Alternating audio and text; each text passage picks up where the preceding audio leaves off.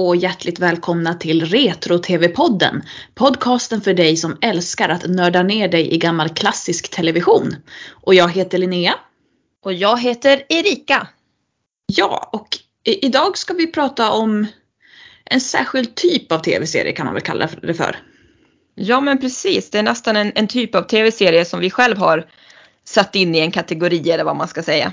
Ja, för att det här är väl eh, vi började diskutera när vi skulle göra det här avsnittet om, om det går att definiera den här genren på något sätt. Och vi har väl kommit fram till att det, det finns nog inga objektiva eh, definitioner för det här utan de har vi nog satt själva.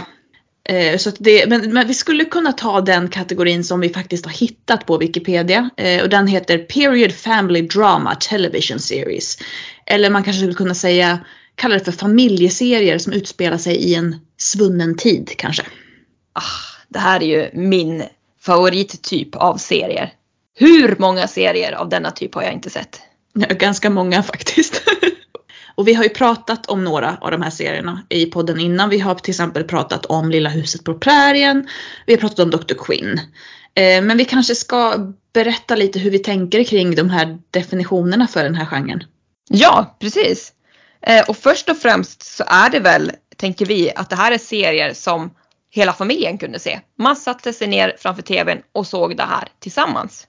Ja, och det är väl kanske en genre som inte riktigt existerar längre i, i dagens tv-marknad där allt är så väldigt nischat mot olika framförallt åldersgrupper men också beroende på kön och lite sådana saker. Att, att eh, tv-bolagen och streamingbolagen väljer ju en viss typ av tittare.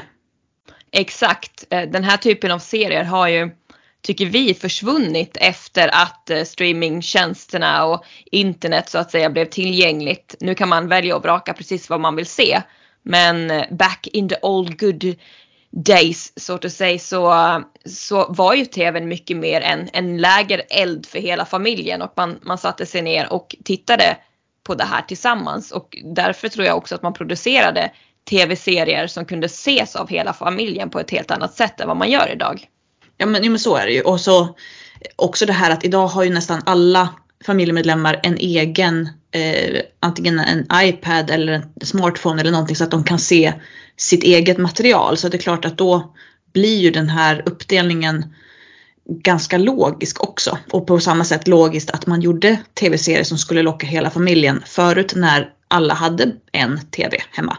Eh, men det vi annars vi tänker kring de här serierna det är ju dels det här att det ska vara eh, något som lockar alla i familjen men också att det ofta handlar om just en familj.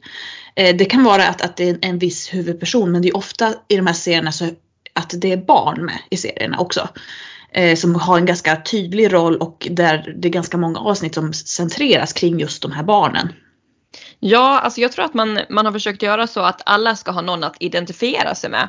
Åttaåringen ska ha någon att identifiera sig med. Eh, den eh, 28-åriga unga kvinnan som försöker hitta sin väg i livet ska ha någon att identifiera sig med. Den eh, 40-åriga trebarnsmamman ska ha någon att identifiera sig med och pappan som är väldigt eh, duktig och eh, arbetsam men kanske också lite ja, skulle jag ha gjort så här, skulle jag ha gjort något annat i mitt liv? Han finns också där och mormor och morfar finns med så att alla har på något vis någon att identifiera sig med i den här typen av tv-serie. Ja, eh, och många av de här serierna utspelar sig också i en svunnen tid. Kanske för att eh, intressera just mormor och morfar. Att det blir en tid, kanske inte som de levde i, men någonting som de har med sig från sin barndom och sin liksom eh, hur de förhåller sig till, eh, till eh, världen och så. Kanske framförallt i, i en värld där när TV börjar ta över mer och mer och världen inte längre ser ut som de känner till den.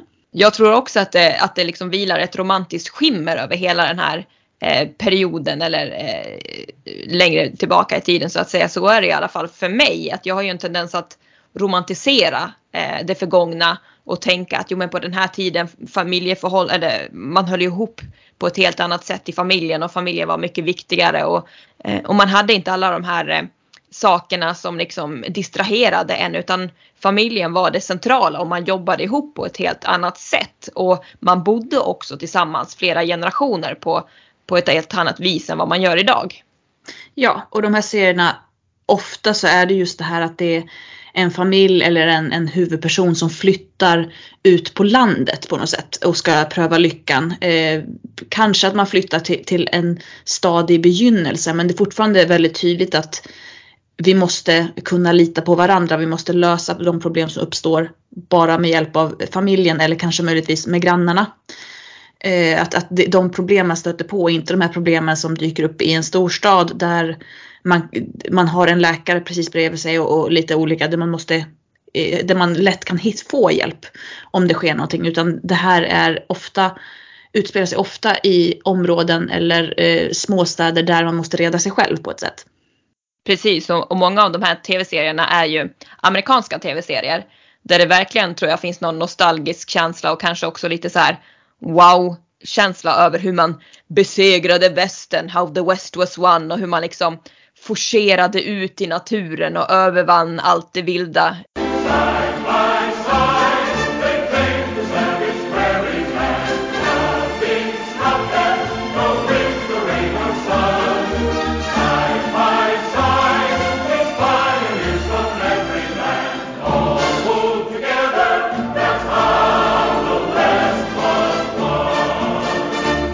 Ja, och som, som jag nämnde inledningsvis så tog vi upp att vi har gjort ett avsnitt om Lilla huset på prärien och ett om Dr. Quinn. Och jag skulle väl säga att Lilla huset på prärien är väl typexemplet på en sån här serie som innehåller alla de här ingredienserna som vi har räknat upp. Ja men alltså Lilla huset på prärien är ju så, så ikonisk och så påtaglig i, i människors medvetande fortfarande fast den hade premiär 1974, så nästan 50 år sedan. Ja, och den satte ju också väldigt många av de här ingredienserna som på något sätt måste finnas i en familjeserie också. Jag tror det är därför jag tänker att mycket när man ser till exempel Dr. Quinn att man känner igen mycket. Ja, men det är för att Lilla huset på prärien har bestämt vad som måste finnas. Ja, men så kan det absolut vara. Och alltså, det fanns ju en, en serie som egentligen började tidigare än Lilla huset på prärien och som har samma ingredienser och då tänker jag på The Waltons.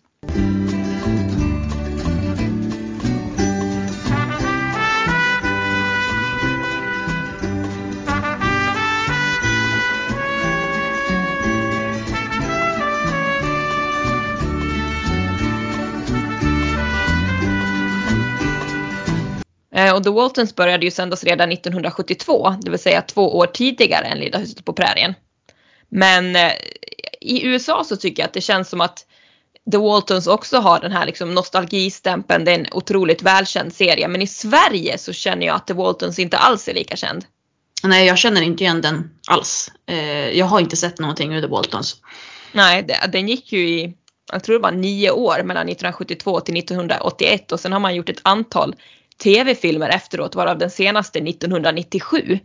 Mm. Så att det här är ju en, en, eh, har ju varit en otroligt populär eh, tv-serie.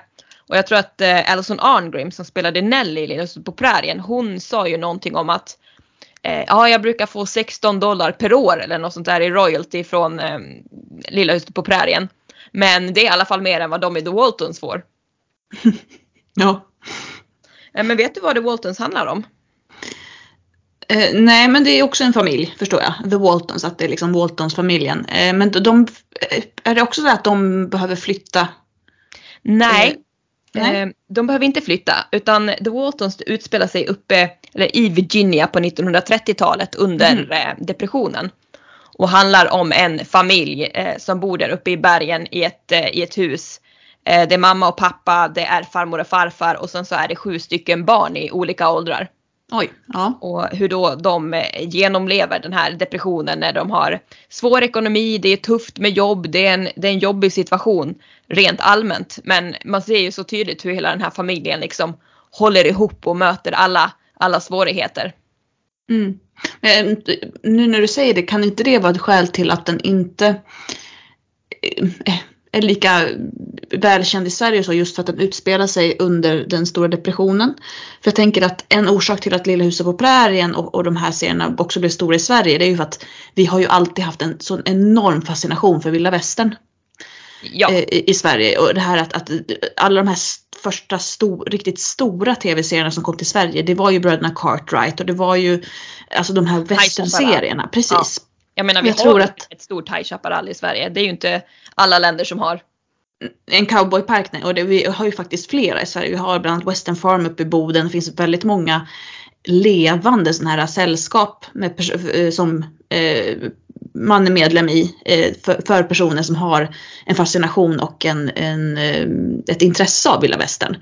Så att mm. eh, det här är ju fortfarande något som, även om det har börjat bli kanske mer och mer nischat eh, ju längre in i den moderna tiden vi har kommit så är det fortfarande ett, ett ganska levande eh, intresse för eh, en, en viss klick i Sverige.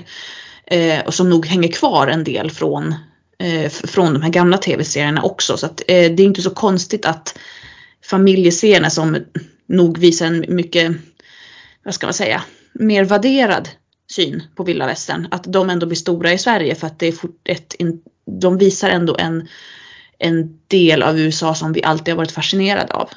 Ja, nej men så kan det vara. Jag menar den här striden mellan cowboys och indianer och sånt där, det har ju verkligen fascinerat eh, folk under, under många, många, många, många, många, många år.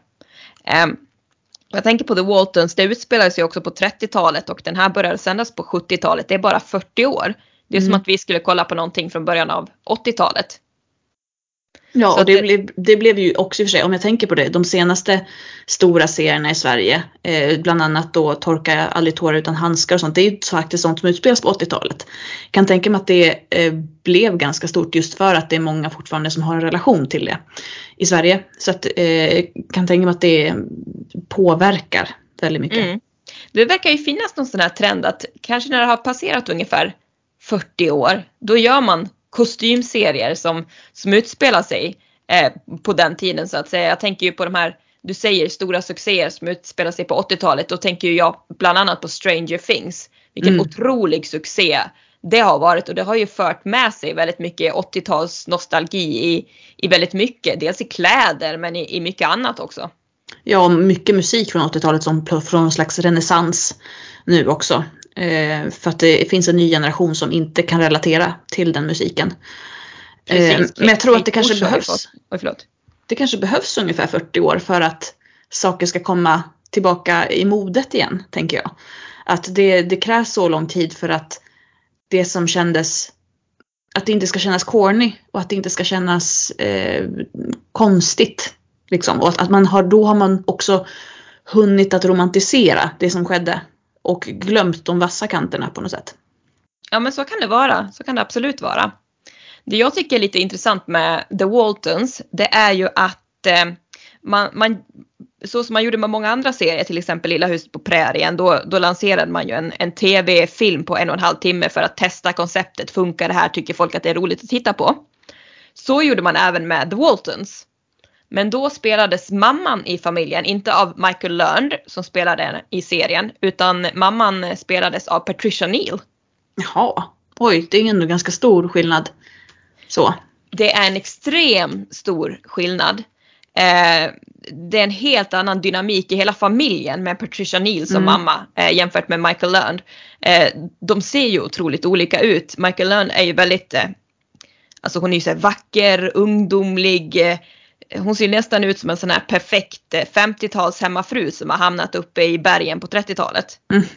Eh, och sen har vi då Patricia Neal som, eh, som förefaller så mycket äldre och slitnare och har liksom den här husky voice och mm. eh, vi som känner till Patricia Neal vet ju också att hon eh, fick en stroke när hon var eh, ganska ung. och att hon fortfarande led av, av vissa men, bland annat att hon kunde ha lite så här släpigt tal ibland och så. Och, men jag har ju sett både då den här tv-filmen och tv-serien. Och jag föredrar ju Patricia Neal alla gånger. Mm. Och det beror på att det blir en så, sån mycket mer realistisk skildring av den här familjen som lever genom 30-talsdepressionen. För att hon ser ju sliten ut. Hon ser ut som en sliten sjubarnsmamma. Och Michael Learn ser inte ut som en sliten sjubarnsmamma. Nej, hon är lite mer glamorös. Precis. Ja, men det är ju samma sak. Dr. Quinn hade ju också det. Eh, man gjorde en, en, en pilot som kallas en pilot som var ungefär som en, en, en lång film i mm. ungefär 100 minuter lång. Eh, och där i den så eh, Michaela, alltså de här huvudpersonerna är samma personer men många av eh, byborna är ju helt andra skådespelare.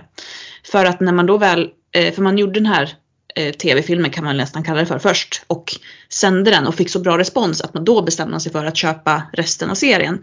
Och vid det laget så dels någon, i något skådespelares fall så hade man väl eh, kanske bestämt sig för att nej men vi ska nog ändra karaktären lite men i, i till exempel eh, Jakes fall som är, då barberaren i stan så tror jag att det var helt enkelt så att skådespelaren som var med i piloten, kom Mimi han jobbade ju mycket med Star Trek och han hade ju fått en ganska stor roll i Star Trek Deep Space Nine som hade premiär samma år. Så jag tror helt enkelt att han eh, hade redan skrivit kontrakt för Star Trek och kunde inte vara med. Kunde inte vara med.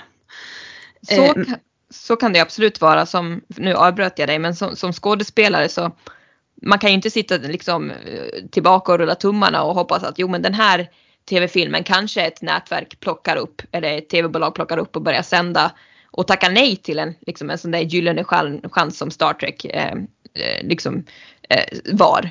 Eh, så att eh, det är säkert många skådespelare som liksom, man filmar för ett, ett, en serie och sen så hamnar man i en annan beroende på att det tar tid för, för tv-bolagen att köpa in de här eller beställa de här tv-serierna. Ja, skillnaden nu, för man gör ju fortfarande så här när man gör tv-serier nu för tiden, det är ju bara det att om man väl bestämmer sig för att kasta om en karaktär så spelar man ju oftast om pilotavsnittet med den nya skådespelaren.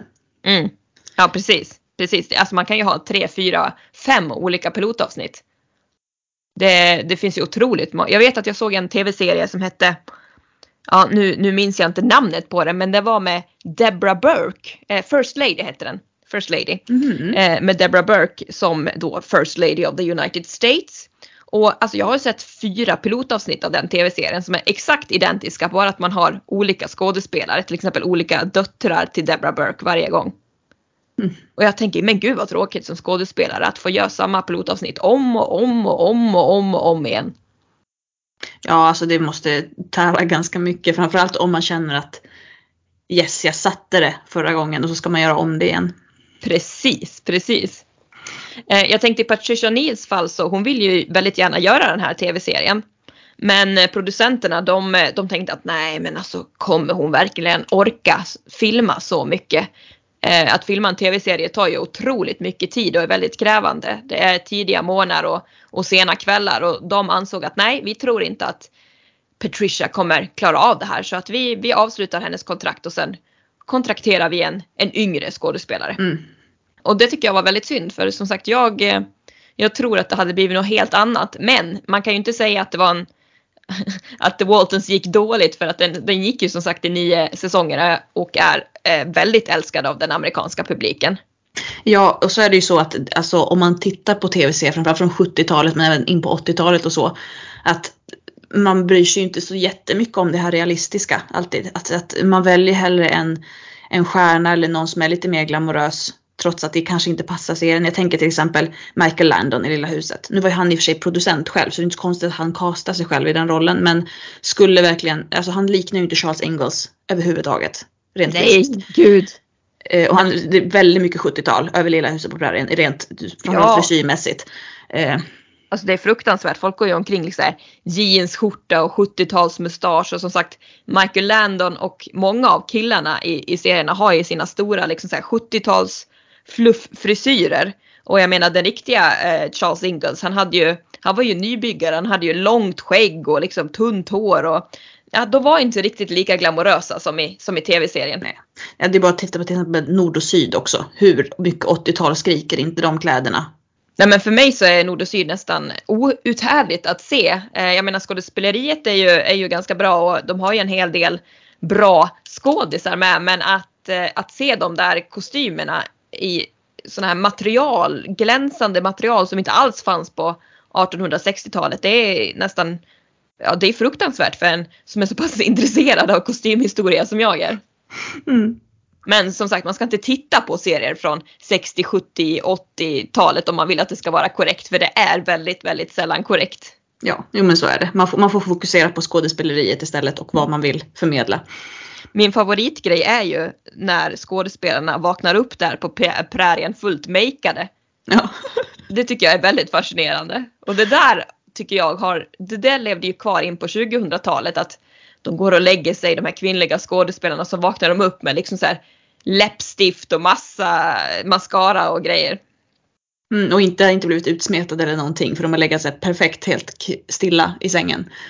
Ja men precis och jag menar de, de, de ska ju inte ha smink på sig i serien. Men de har, skådespelarna har ju det och det är ju så här. Okej, okay, det här är någonting man bara köper för att skådespelarna vill vara sitt snyggaste jag hela tiden. Ja, ja men så är det ju. Men det, det har ju förändrats på senare år. Mm. Eh, vilket är uppfriskande. Men, men om, om jag som inte har sett The Waltons nu då, om vi ska återgå till det. Vad, vad, liksom, vad handlar avsnitten om? Vad är, det de, vad är det för problem de stöter på den här familjen? Ja men det kan ju vara allt ifrån att eh, pappan i familjen blir av med jobbet och tvingas åka bort för att arbeta eller att det här yngsta barnet blir eh, utsatt för en poltergeist och blir helt knäpp. Förlåt. Det, det, ja, mm. Det var bara, ja. Så typiskt den här typen av serier att det är så här hyperrealistiskt i ett avsnitt, sen blir det så här äh, värsta sitcom-grejen i nästa avsnitt. Precis, och jag menar något avsnitt då, då går ju Mrs Walton och eh, det här yngsta barnet de, de blir vilse i skogen och jagas av diverse olika farliga djur och sen så så hittas de ju och då blir något sånt här jättehjärtligt återförenande där pappan i familjen är den stora hjälten. Um, ja det går ju igen den där typen av storylines. Vi hittar ju samma saker i, i Lilla huset på prärien. I, I ena avsnittet så ligger Mary och halvt dör på sängen och i andra avsnittet så ramlar Carrie ner i ett hål och hamnar i någon sån här Alice i Underlandet värld.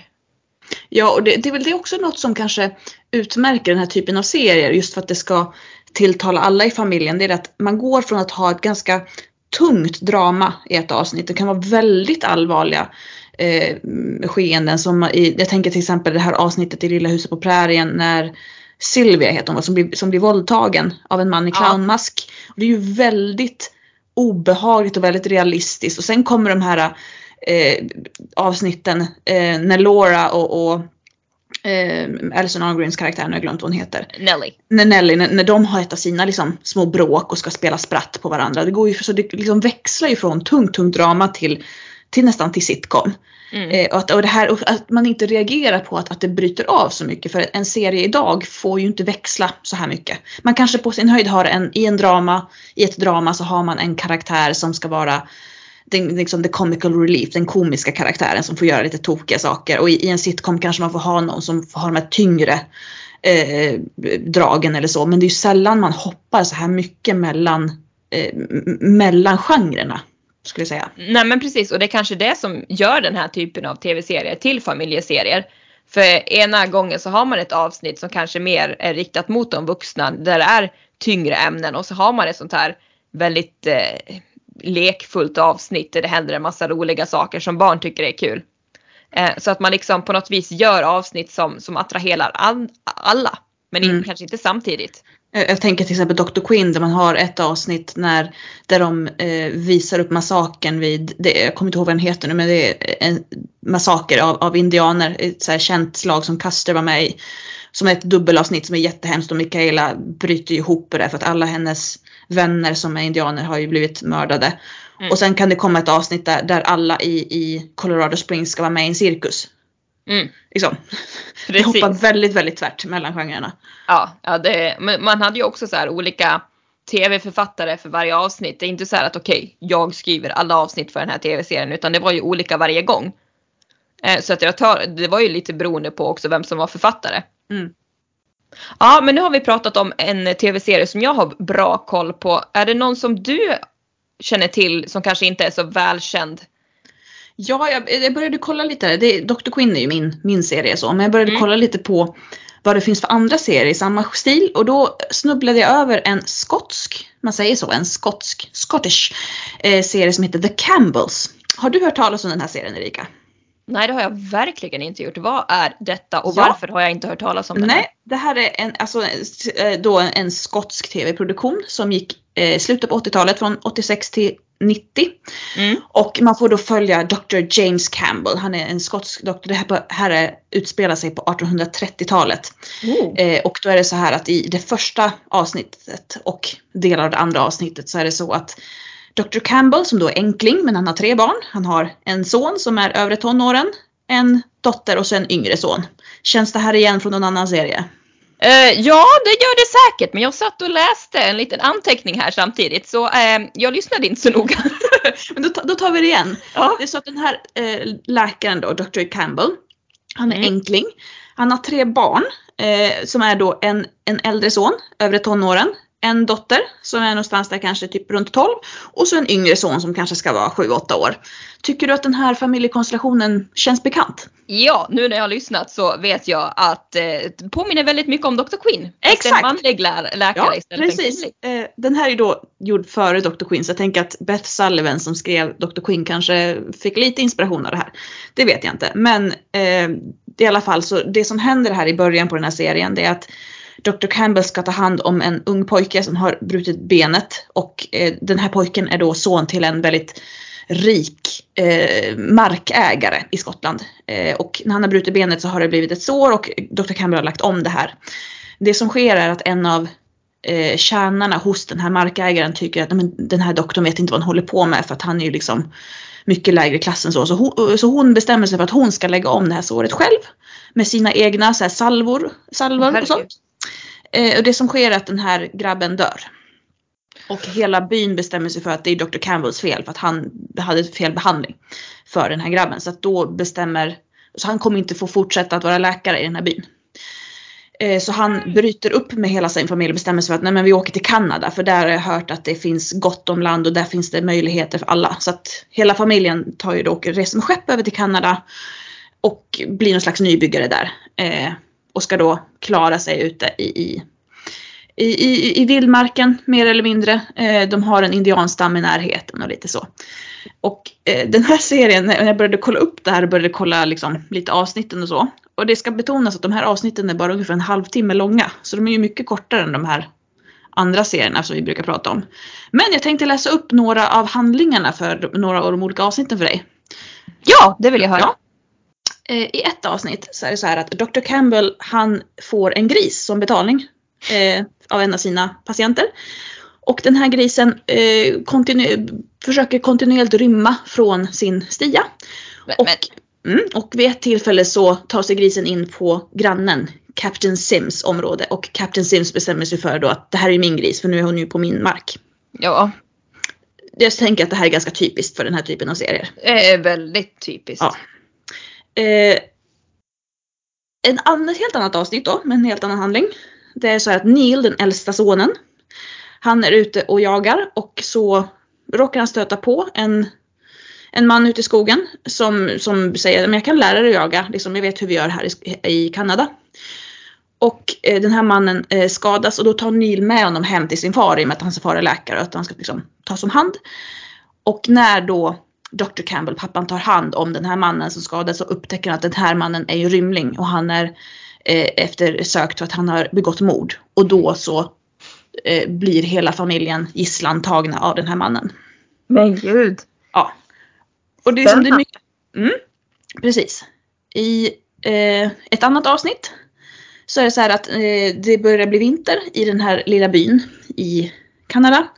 Och Dr. Campbell hamnar i någon slags finansiella svårigheter för att hans patienter bestämmer sig för att betala med pumpor istället för med pengar.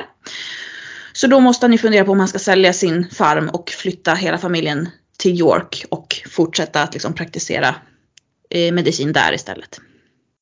Gud, det är eh, högt och lågt där uppe Ja, i, precis. i Kanada. Eh, Mm. jag googlade på den här tv-serien. Ja. Och jag insåg att han den här grannen som du nämnde, Captain, eh, eh, Captain Sims. Ja. Han spelas av Cedric Smith. Och hur har jag kunnat missa den här tv-serien om han spelas av denna skådespelare? Nu får du eh, upplysa både mig och lyssnarna om vem den här skådespelaren är, för det har jag inte en susning om. Cedric Smith, han spelade Alec King i Road to Ah, ja, ja, ja, ja. Och Alec är ju en av mina favoritkaraktärer i Road to Mm. Eh, ja, men det, det här kanske är bra då för, börja- för Road to Avonlea är ju en av de här andra serierna som vi tänkte prata om. Eh, Ja! Vi ska träda in i universet Sullivan Productions.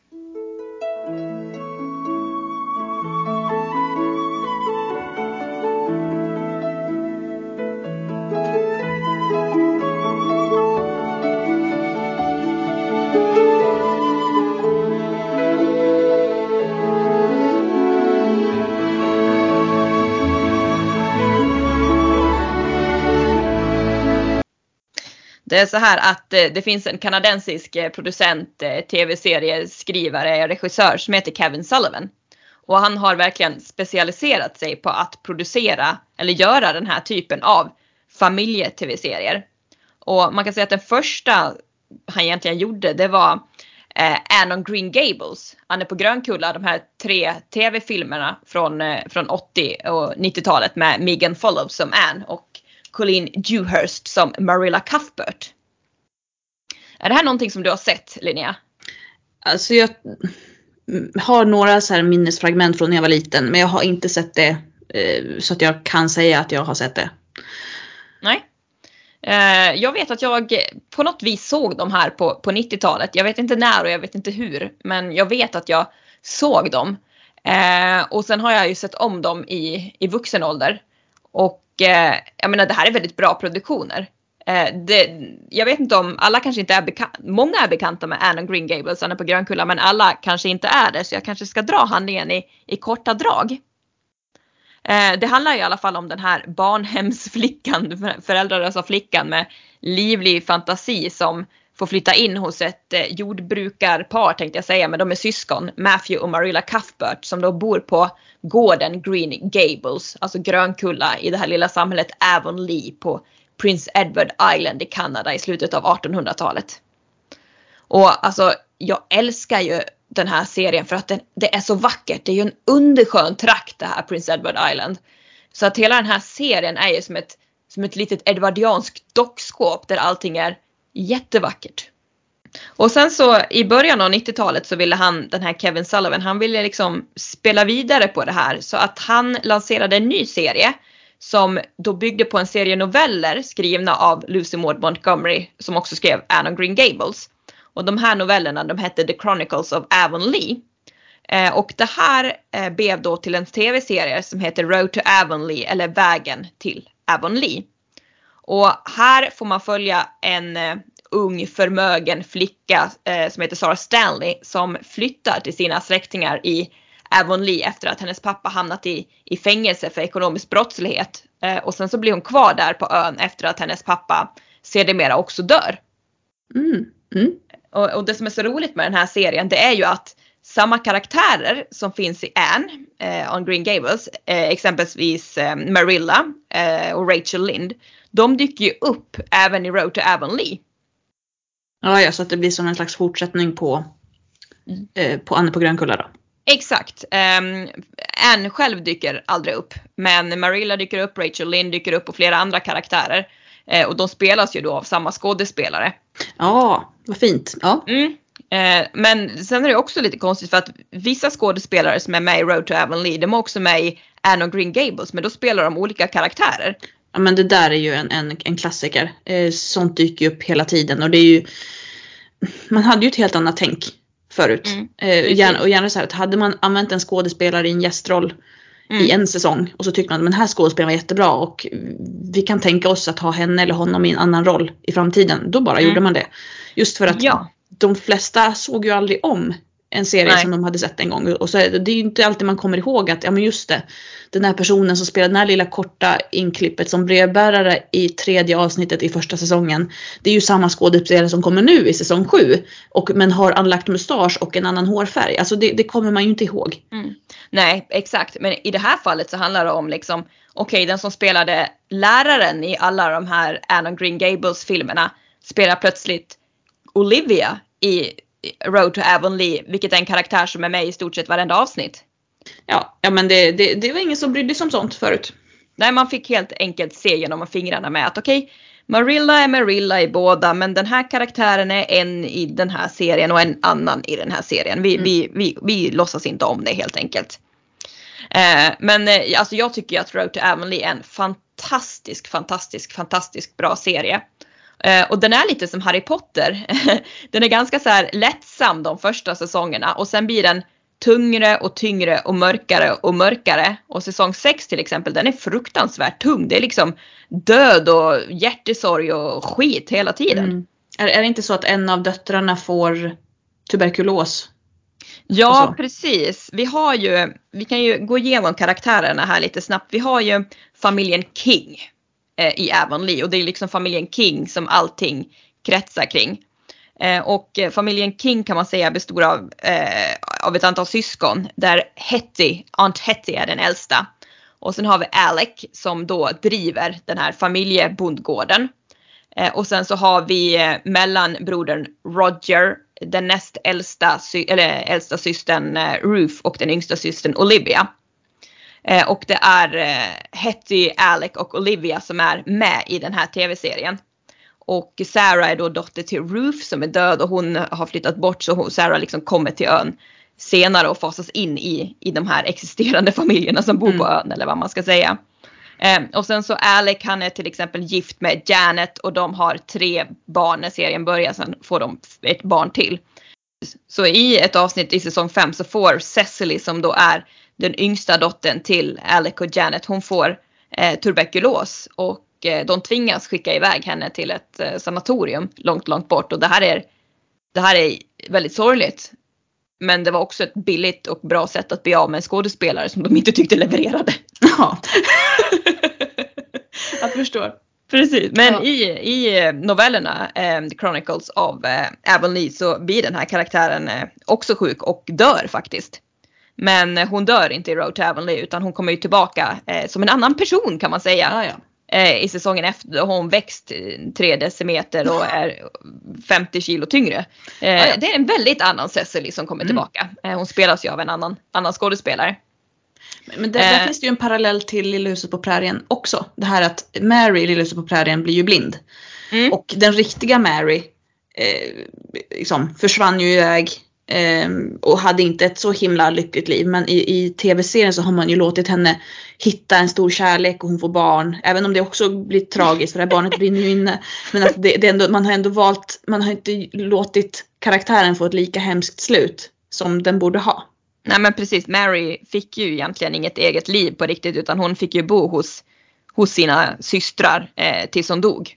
Mm. Eh, Medan i, i Lilla huset på prärien så, så bildar hon ju en egen familj och har ett eget liv och är väldigt företagsam fast hon är blind. Mm. Eh, men jag tänkte Road to Avonlea, jag vet inte, du har sett lite av det när jag har visat det. Ja. Vad är din uppfattning om serien? Nej men det är väl lite som, som med de här andra serierna vi har pratat om också att, att den är väldigt så gemytlig på något sätt och att det är just de här väldigt, väldigt starka familjebanden. Eh, man har gärna en, i alla fall en flicka i familjen som är lite framåt och lite driven och kanske inte riktigt beter sig som flickor gjorde på den tiden eller skulle enligt dåtidens etikett.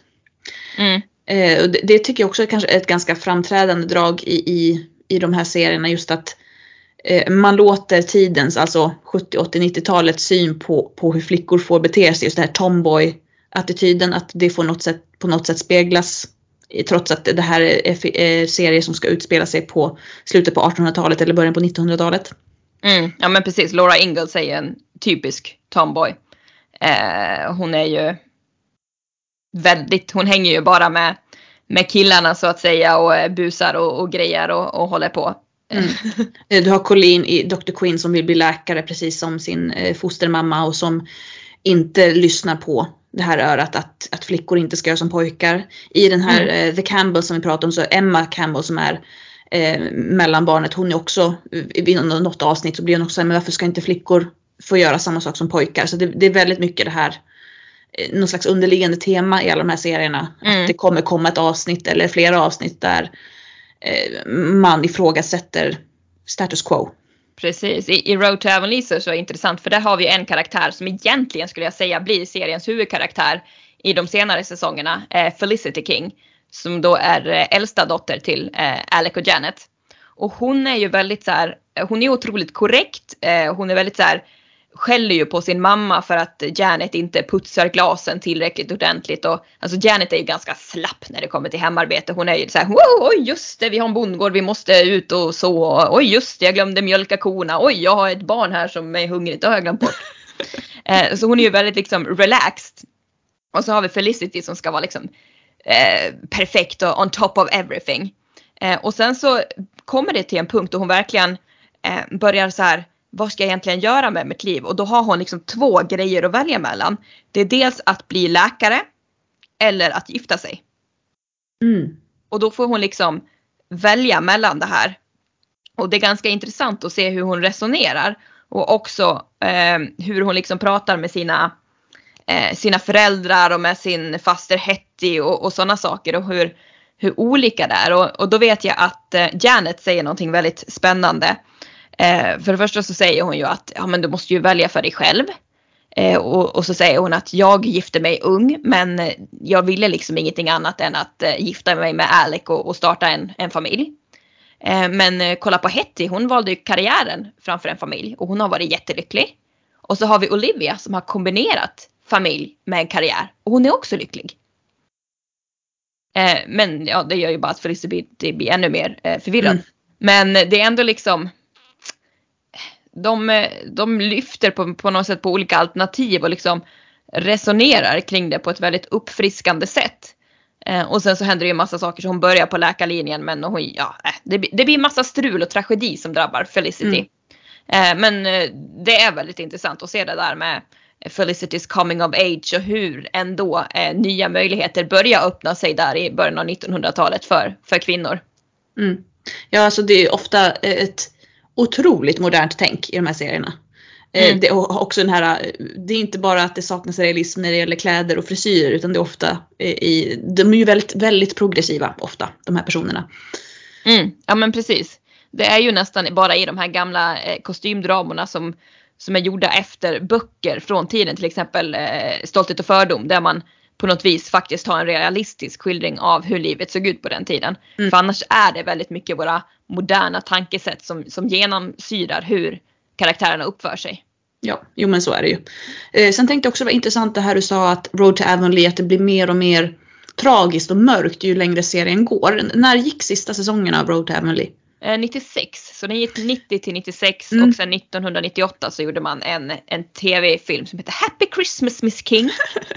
Var inte ja. Happy Christmas för det handlar om hur eh, Janet och Alex son Felix är, eh, han saknas i strid för han har ju blivit överskickad till Europa för att strida Aha. i första, första världskriget. Ja. Eh, och sen börjar då tv-serien med att Janet får ett meddelande om att han är missing in battle och sen hur de ska klara av att fira jul, jul med det här hängande över sig.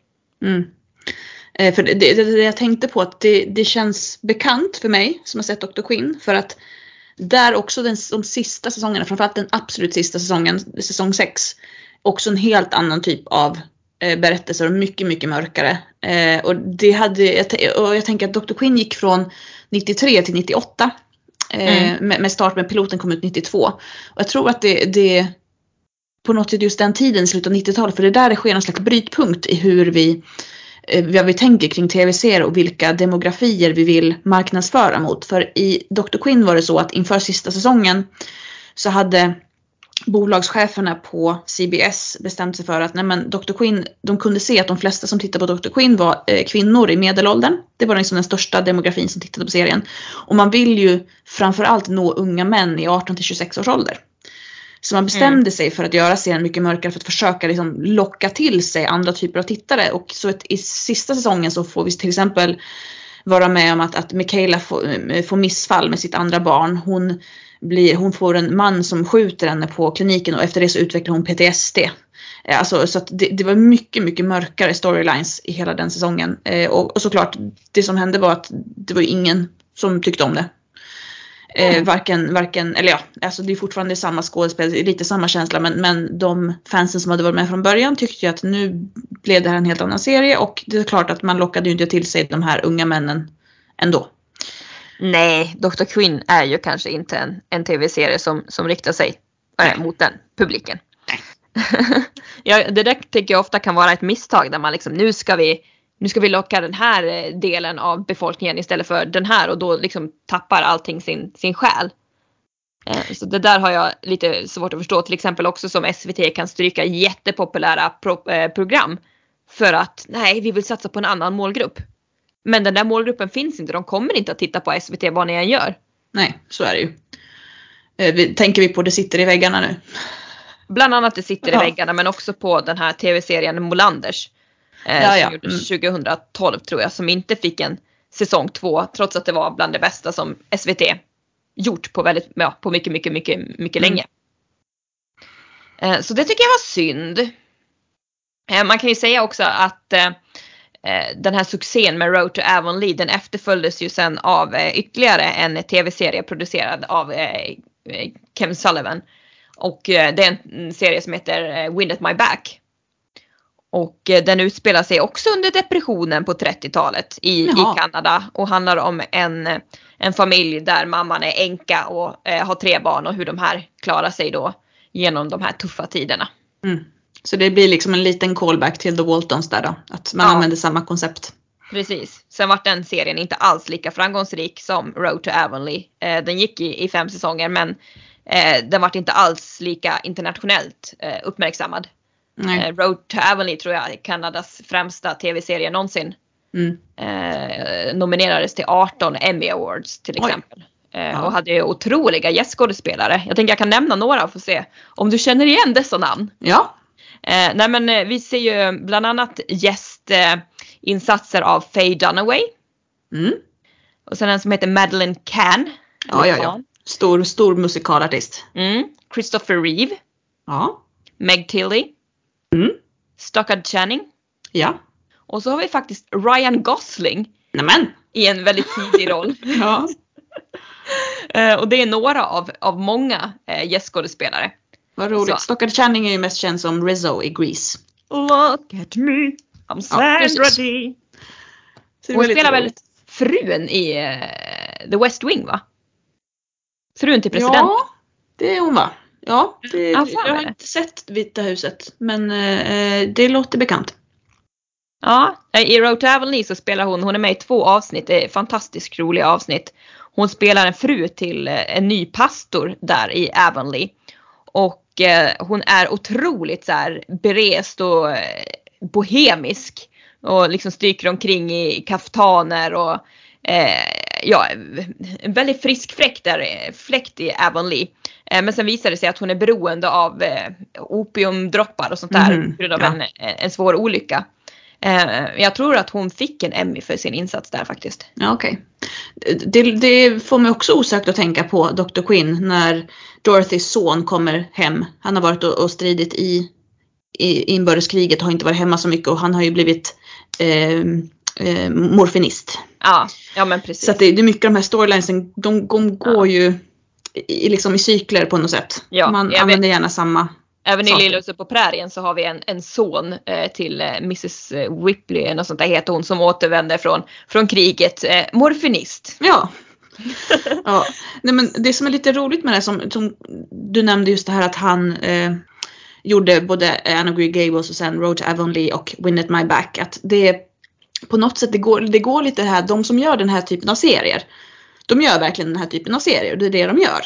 Mm. Eh, om vi tar då Michael Landon som exempel som gjorde, men var, låg bakom Lilla huset på prärien. Mm. Att efter det så var ju han ansvarig för den här serien som heter Father Murphy. Ja. Som är också lite samma stil för det är också här, eh, det utspelar sig på 1870-talet. Det är en, en eh, frontiersman, vad säger man, en, en sån här nybyggare som eh, tar hand om en grupp med, med, med föräldralösa barn och ska försöka hitta eh, någonstans för dem att bo för att de inte ska behöva jobba på något så här arbetsläger. Och han, han utger sig då för att vara präst för att kunna eh, ta hand om de här barnen. Eh, och den låg Michael Landon bakom. Jag kan tänka mig att han kände sig hemma i den här typen av serier som utspelar sig i den tiden. Man får ju också tänka att Michael Landon var ju med i eh, Hjälp mig nu, den här western-serien. Eh, Bröderna Cartwright. Eh, var, var, visst var det Bröderna Cartwright han var ja. med i. Så att han, han är ju väldigt välkänd för att spela just i den, den tiden på något sätt. Ja, ja men precis, precis.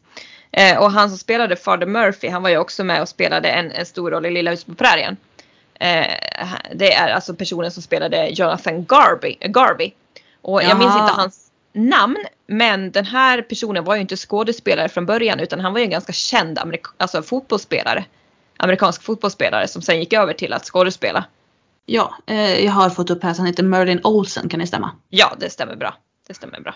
Eh, för Murphy gick ju inte så länge, den gick två säsonger. Eh, så att den blev ju inte lika stor framgång. Men eh, när jag började kolla runt det här så upptäckte jag också att det finns, det finns ju faktiskt en serie som eh, går just nu. Som är lite av en typisk sån här typ familjeserie. Och då tänker jag på, eh, en, jag tror att man kan se den på Netflix här i Sverige. Den går på Hallmark Channel i USA. Den heter When Calls the Heart. Ja, fy tusan. Ja, precis. Eh, då, den handlar ju då om, eh, och vad ska man, hur ska man sammanfatta? Det det är början på 1900-talet och det är en, en ung kvinna som lämnar sitt bekväma stadsliv eh, och så reser hon till är en kanadensisk, är det en gruvort eller något Ja, sånt det, va? det är en gruvort. Och så blir hon lärare där. Mm. Det som är så roligt med den här serien, vet du vem det är som har utvecklat den här serien, som liksom är skaparen bakom den här serien? Åh nej, säg inte att det är Ken Sullivan. Nej, det är Michael Landon Jr. Nej! Jo! Ah. Det är så roligt att det är på något sätt att, att det är så här, åh vad ska jag göra? Jo men farsan gjorde ju det här, det gick bra. Ja, jag gör samma sak. Att det liksom på Jag- något sätt att man, man, man, man ändrar inte på vinnande koncept och så lite så här att men det är det här vi kan i vår familj så det är det här vi gör. Gud. Eh, jag har ju sett nog, eh, början av When Calls the Heart men jag stängde snabbt av för att kläderna och kostymen och håret. Ja. De går alltså med utsläppt hår allihopa i alltså så här riktigt trendig, trendfrisyrer med långa liksom lockade svall och grejer. Och jag klarar inte av det. Det går inte. Det blir, det tappar liksom för mig. Jag kan inte ta det seriöst. Nej, det gick bra på 70-talet, det går inte bra på 2020-talet. Nej, nej, nej. Nej, men jag menar Lilla huset på prärien, där ser ju i alla fall kvinnorna hyfsat realistiska ut. Ja. Eh, men medan männen springer omkring i sina 70-tals eh, outfits. Men eftersom att de kvinnliga eh, kostymerna är så de är ju verkligen, jag menar männen i kläderna har ju sett ungefär likadana ut under väldigt lång tid. Även om det var ganska mycket 70-tal i huset på prärien. Men man hade liksom, man hade byxor, man hade eh, skjorta på prärien. Eh, Medan kvinnokläderna är så otroligt modekänsliga på ett helt annat sätt. Och Mm. frisyrerna. Eh, och där tycker jag ändå Lilla huset håller sig hyfsat bra. Eh, men When Calls the Heart, de har ju totalt slängt ut allt vad eh, modehistoria heter u- ut ur fönstret liksom. Eh, så att nej, jag kan inte se det där för att jag, det gör ont. Ja, jag förstår. Mm. Eh, se- Sen är det också lite kul, eh, det finns inget släktskap mellan de här två men eh, hon som skapade Dr. Quinn heter ju Beth Sullivan. Mm. Så att man kan ju sammanfatta det här lite med att de som gör den här typen av serier de heter antingen Landon eller Sullivan. Exakt. ja, det är, det, det är en rolig tillfällighet eller vad man ska säga. Det finns dessutom en, en australiensisk serie som heter The Sullivans. Som är Oj. lite åt det här hållet som utspelar sig ehm, ehm, mell, ungefär under andra världskriget där från slutet på 30-talet till, till mitten på 40-talet. Som är liksom li- lite åt det här hållet. Så det, det är också en liten kul detalj att det är Sullivans som gäller. Eller. Landon som gäller. Man skulle ha hetat Landon eller Sullivan i efternamn. Då man man, vill göra en sån här serie alltså. Ja, och det vill ju jag verkligen göra. Det är inte för sent, du kan gifta in dig kanske? Ja, han Ken Sullivan är väl, vad kan han vara? 75? Man vet inte, han kan ha fått en kris. Känner Ja, att kanske- jag måste ha någon lite yngre. Ja, alltså han kanske har nå- något barn. Ja, men det Något barnet är ju uppenbarligen inte inne i den här branschen så som Ken är. Nej. Så att man måste ju liksom sikta in sig på den mäktigaste i familjen. Mm, det låter hälsosamt och, och som en bra strategi. Eh, du får återkomma när du har lyckats. Yes, det ska jag göra. Eh, jag kommer att tänka också på en brittisk tv-serie som jag såg för bara några år sedan. Mm. Eh, som heter The Darling Buds of May. Ah, ja, ja. Mm. Eh, vilket handlar om eh, familjen Larkin, eh, en otroligt stor kärleksfull familj som, som lever i Kent, the Garden of England, eh, på 1950-talet. Mm. Visst är Catherine Zeta-Jones med i den? Catherine Zeta-Jones Mm. spelar äldsta dottern i, i familjen och det här var ju hennes stora, stora genombrott Mm. eh, kan man säga. Eh, och föräldrarna spelas av han Mr Television som jag har glömt bort namnet på. David. Jas- David Jason. Ja men precis. Eh, som också spelade eh, spelade in kommissarie Morse. Nej, Frost tror jag. Frost, Frost spelar han, helt Ja. rätt. Eh, och sen så mamman spelas av, men gud, namnen är inte min grej idag. Pam Eh, Ferris. Pam Ferris, precis. Eh, som eh, för barn kanske mest känd som den här eh, elaka läraren, rektorn i Matilda. Och den kan du säkert namnet på för du är Roald Dahl-fan. Eh, Miss Trunchbull. Ja, och på Men- tal om Roald Dahl, han var gift med Patricia Neal. Ja, nu, nu kommer vi full circle här. Nu är vi tillbaka. Precis. Eh, Eh, Men i alla fall det är ju en, en, en väldigt eh, trevlig och gemytlig tv-serie som, som blandar liksom seriösa element med eh, mycket komedi och humor. Mm. Eh, och den här tv-serien eh, finns ju att se nu på, vad heter det, Brit TV. Ja just det, ja den, ja, den här nya som bara visar eh, brittisk tv va? Ja, precis. Och då tror jag att den heter Majsljuva knoppar eller något sånt där i svensk översättning. Åh, en direktöversättning, vad trevligt. Ja, så att eh, jag eh, tipsar er verkligen om att se den för att den är jättetrevlig och, och rolig. Jag tänker också så här i svensk kontext så kan man ju säga att eh, Astrid Lindgren-filmerna, det är i och för sig filmer från början men de klipptes ju om många till tv-serier, är ju lite samma stuk. Ja, till viss del. Alltså Astrid Lindgren, det som är så intressant med henne, det är att hon är ju en sån författare som har skrivit i olika genrer. Och det kanske man inte tänker på som svensk. Eh, för de flesta författare skriver ju liksom, de har sin nisch som de skriver i. Men Astrid Lindgren har skrivit både fantasy, med liksom eh, Mio min Mio, Bröderna Lejonhjärta, Ronja Rövardotter. Hon har skrivit de här böckerna som på något sätt ska handla om, om barn i Sverige men med liksom antingen fantastiska vänner eller fantastiska förmågor som Pippi Långstrump och Karlsson på taket. Och sen har hon de här eh, skildringarna av hur det var att vara barn i slutet på 1800-talet och början på 1900-talet i Sverige. Mm. Och det är väl där eh, vi är om vi ska, om vi ska dra in Astrid Lindgren i den här typen av, av Mm. dramer. Ja, men precis. Jag tänker ju först och främst här på, eh, på Bullerbyn. Mm, precis. Det, det är ju eh, det, det det jag skulle säga med Astrid Lindgren det är väl mer att de här, de här andra serierna vi har pratat om har ju ändå så här extrem dramatik emellanåt. Alltså Ja. på den nivån att, att skulle man börja fundera över att oj, är det en och samma familj som upplever så här mycket Alltså det är ju orimligt. Eh, Bullerbyn är ju mycket mer så här, det är liksom, Det händer ju inte så mycket. Det är liksom det det värsta. är att äta. snöstormen liksom. Ja men precis, så att de får sillsallad hos moster Jenny. Ja. Och det, ja men precis. Ehm, jag vet att jag såg om Bullerbyn här för några, ja i julhelgen. Eh, båda filmerna så att säga. Jag, jag, som liten så upplevde jag att de var ganska långa och att det hände mycket. Och nu så bara så här, ja men det här puttrar ju på lite trevligt. Det är inte så mycket dramatik men ja, det är trevligt. Men jag tror att alltså, om, så är det ju om, om man ser eh, barn, eh, tv och barnfilmer generellt. Mm. Kollar du på saker från 70-talet, kanske inte eh, med undantag för vissa svenska serier som Pannkakan och sånt. Eh, så, eller Tårtan heter den va? Ja, Tårtan är serien på 70-talet. Ja, precis. Eh, Vilse i Pannkakan heter den andra. Ja. Eh, det- är just det här att det generellt, det händer inte så mycket i de här äldre eh, äldre serierna. Eh, det går ganska långsamt fram och det är ganska trevligt och så händer det hur mycket som helst i de nya. Alltså så Mm. mycket att, att du hinner liksom inte med. Ja men precis, man är ju lite rädd för det här långsamma tempot idag. Vilket kan vara synd för att det försvinner ganska mycket dramatik för det är mycket dramatik i tystnad. Ja så är det ju, absolut. Eh, det behöver inte vara action hela tiden. Nej, det, det, det behöver det inte. Se bara på Matador till exempel som är väl Danmarks mest älskade tv-serie någonsin. Det är inte action hela tiden. Nej, flera av de här serierna är det inte action hela tiden heller. Nej, exakt.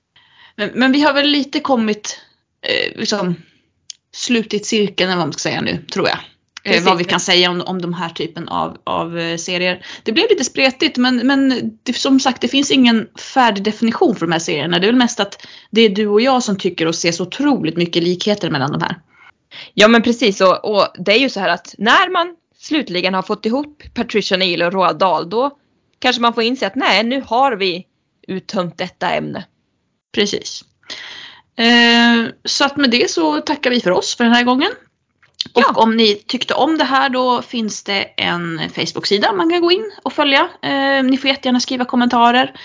Vad ni tyckte om det här, om det finns någon särskild serie eller företeelse ni vill att vi ska prata om.